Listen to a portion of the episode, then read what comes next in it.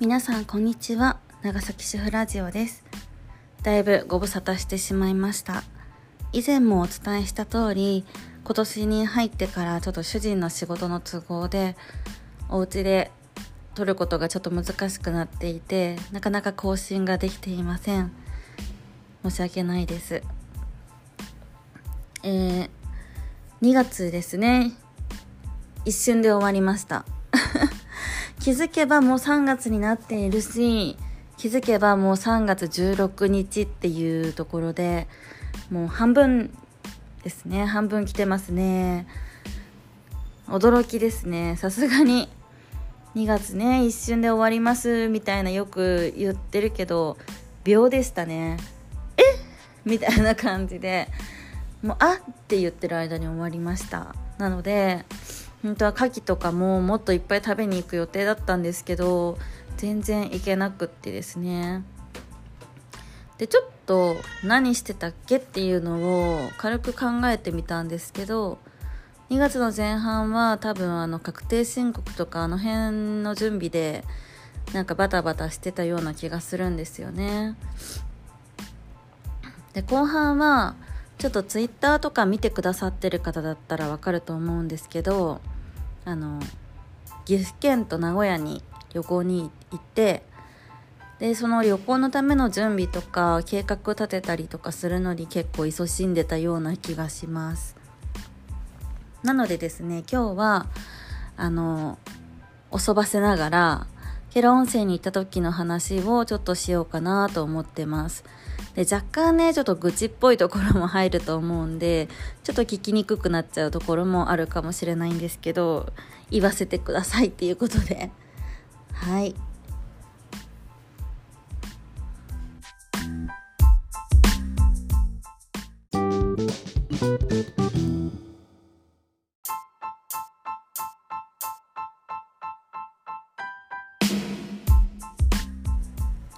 2月23日から25日まで下呂温泉と名古屋に旅行に行ってました。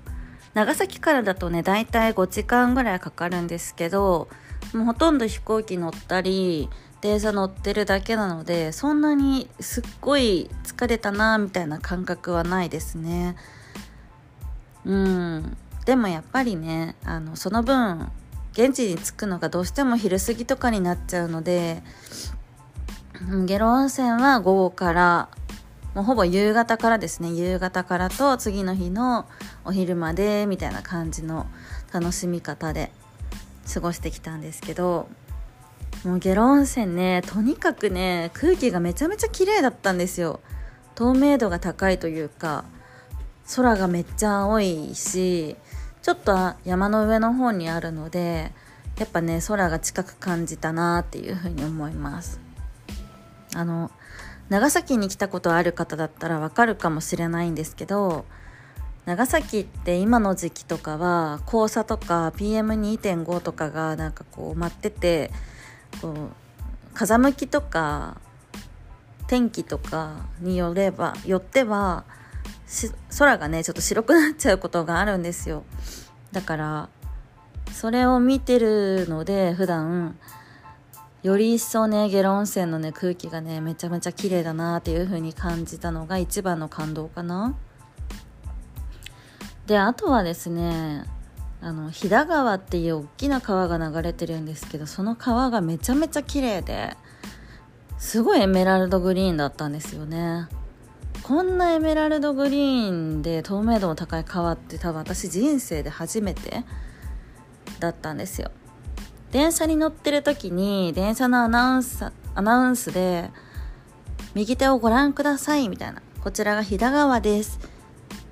えー転がっている岩から何々が溶け出し、このようなエメラルドグリーンになっております。的な感じの説明をしていたと思うんですが、その何々がちょっと聞き取れなくって うん、なんかとりあえずエメラルドグリーンになったんだなみたいな感じで、簡単にね、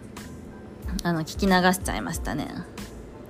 もうとにかくやっぱ旅行と言ったら、もう食べまくるしかないみたいな感じですよね。普段なかなか食べれないし、うんやっぱその日のためにと思って私2月に入ってからダイエットしてたんですけどもう見事に旅行中に2キロ太って今またなんかこう痩せるために せっせとせっせと歩いたりとか痩せるためのご飯食べたりとか。なんかねほんとうんって感じだけどね今ね。もうとにかくご飯は美味しかったですね。飛騨牛の焼肉が。とにかく。あと何が美味しかったって言われたら名古屋に行った時の手羽先。で手羽先持って帰ろうと思ったんですけど冷凍のやつしか販売してなくって。ああ送ればよかったかなって今更ちょっと後悔してますね。なんで一応あれですね。手羽先のタレ的なやつを何個か買ってきて長崎に帰ってきてすぐ手羽先また食べました。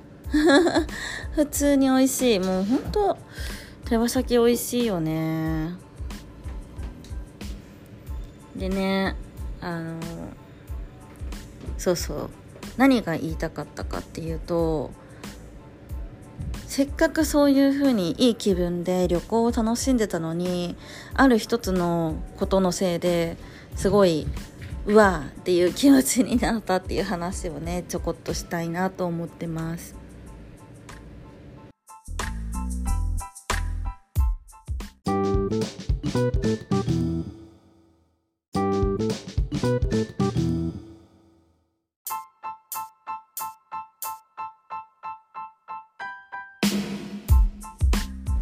ケロ温泉に行ってから、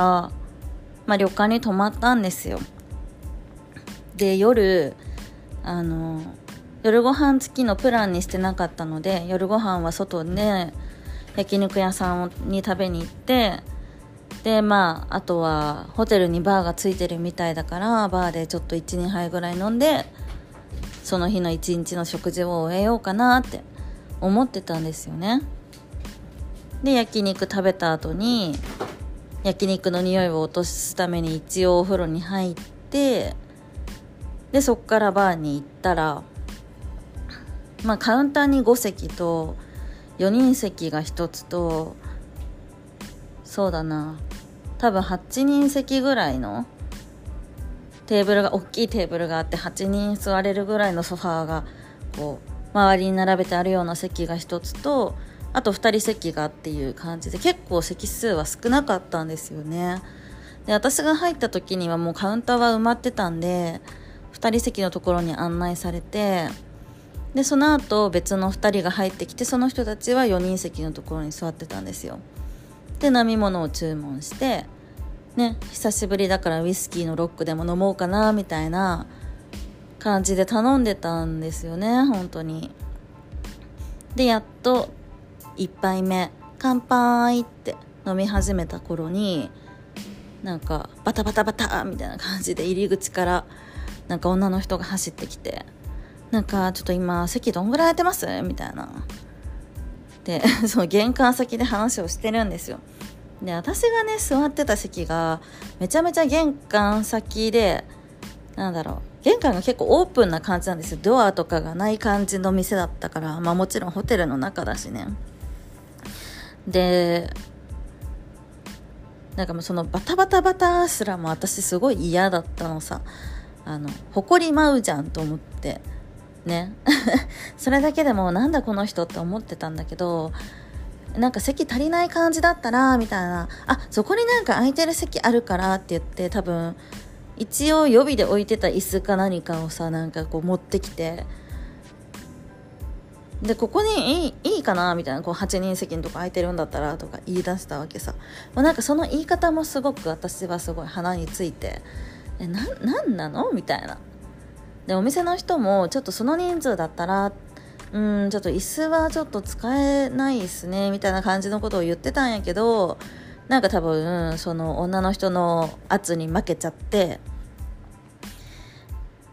なんかねそのまんまなんやかんや入る形になったんですよね。その女性の方が連れてる団体客の方が。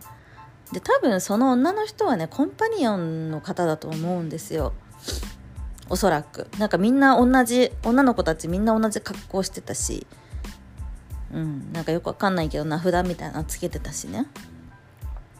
で、え、社長、社長、こっち来てくださいよみたいなことを言ってて、その社長たちであろうみたいな人たちがさ、なんかパラパラ入ってくるわけさ。なんか、え、何々君はどこ行った？みたいな、あ、喫煙所っすね。みたいな、まとめてこいよって思うわけ。その、もともと席が少ないって言ってるんだからさ、そもそもさ、ね、なんかそのパラパラ入ってきてほしくないじゃん。特に玄関先でさなんか「えどうする？どうする?」みたいなのその「どうする？どうする?」はさ店の外でやってくんないかなって思ってたわけよずっとでもまあまあまあ旅行先だしねそんなカリカリすることないよねみたいな思っててで結局全員が揃うのにもう結構何分もかかってさ「何々さんまだですか?」みたいな「あトイレ?」みたいなのがさずっと繰り返されとった10分ぐらいでまあそれだけでもなんだこの人たち治安悪いなみたいな思ってて。結構いい年なんですよ。もうなんかほんとおじさんたちだしなんか若い子もいたけど男の子でね。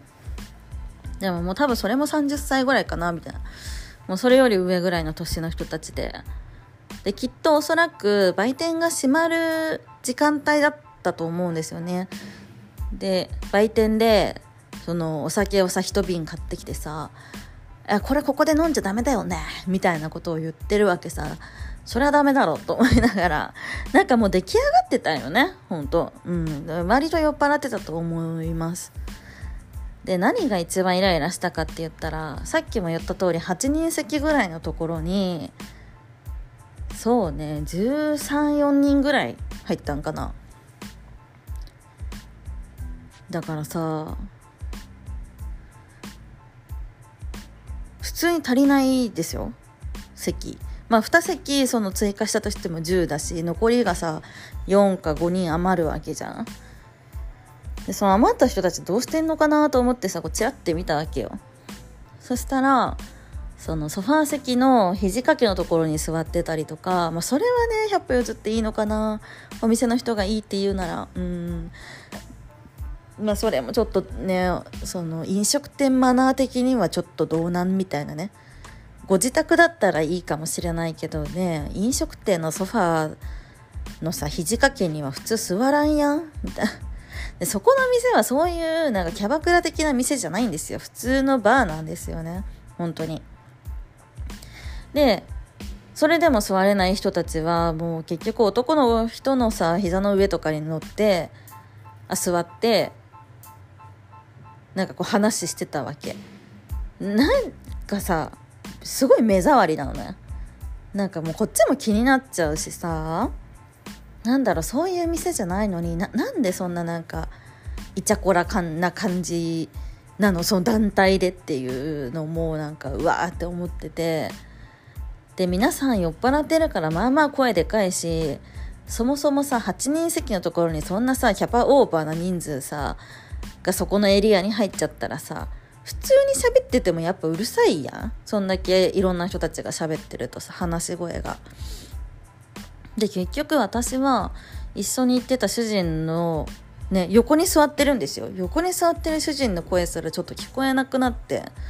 ああこれもダメだし私なんか気分的に美味しくお酒飲めないなと思ってもう一杯で帰ろうと思ってさ「あすいませんお会計で」みたいな。でそのお会計して最初席に持ってきてもらったからさ伝票を。でお金渡してでカウンターの方まで行ってお金を受け取ろうとしてたんですよ。でカウンターのところまで行ったら、まあ、団体客の人からちょっと離れてるんでちょっとあそこのお客さんたちね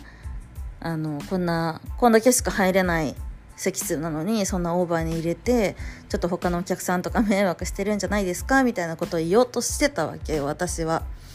ね、マイルドに言おうってずっともその何て言おうかっていうセリフをめちゃめちゃ考えてたわけそのお釣りを受け取るまでの時間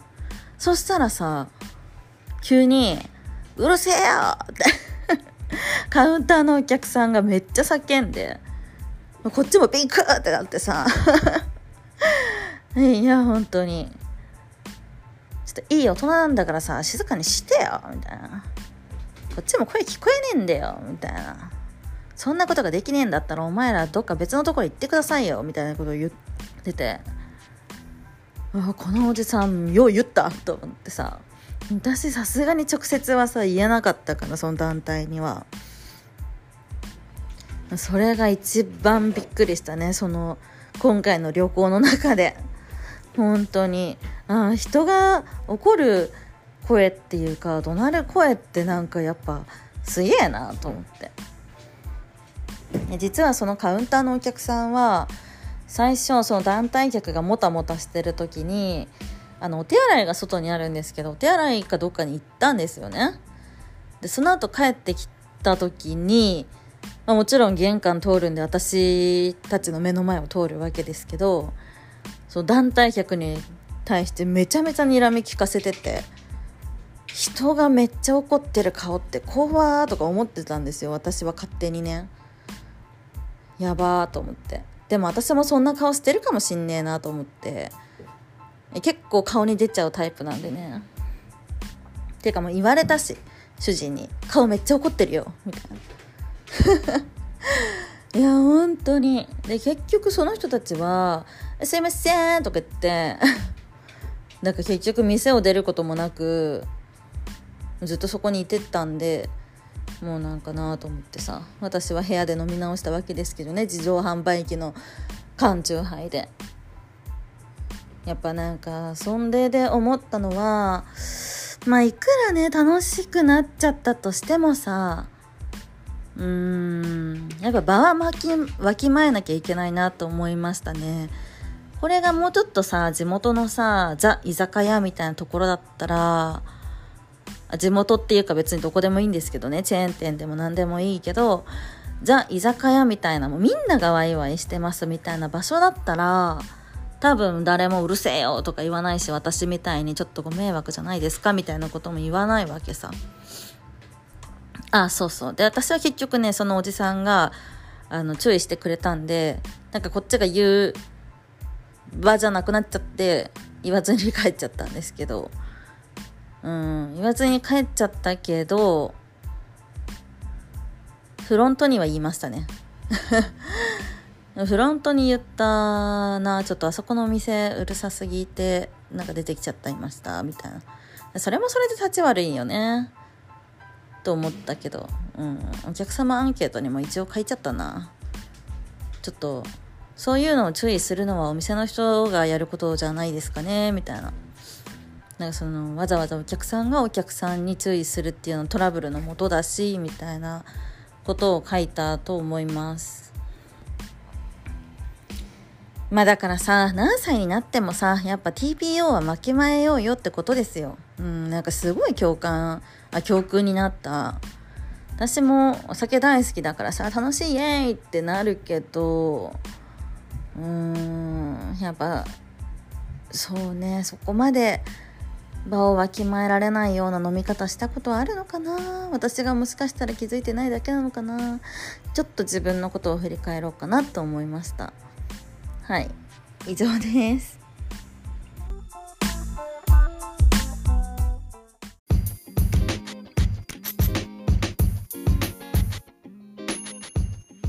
えー、後半の方はちょっと愚痴っぽくなって熱が入ってしまいましたけれどもまあ、最終的にはねやっぱり楽しい旅行を過ごすことができたのでそれのご報告でしたっていうことですね。まあ、今日こうやってやっと人にちょっとうっぷんばらしみたいな話をできたのでまあこれ以上は根に持つこともなく楽しい旅行だったという思い出だけを大事にして日々過ごしていこうかなと思います。本日も聞きに来てくださってありがとうございます。ご意見やご感想は Twitter のリプ欄もしくは「ハッシュタグ長崎主婦ラジオ」からお待ちしております、えー、またお話しできる機会があればお話ししたいと思いますそれではまたね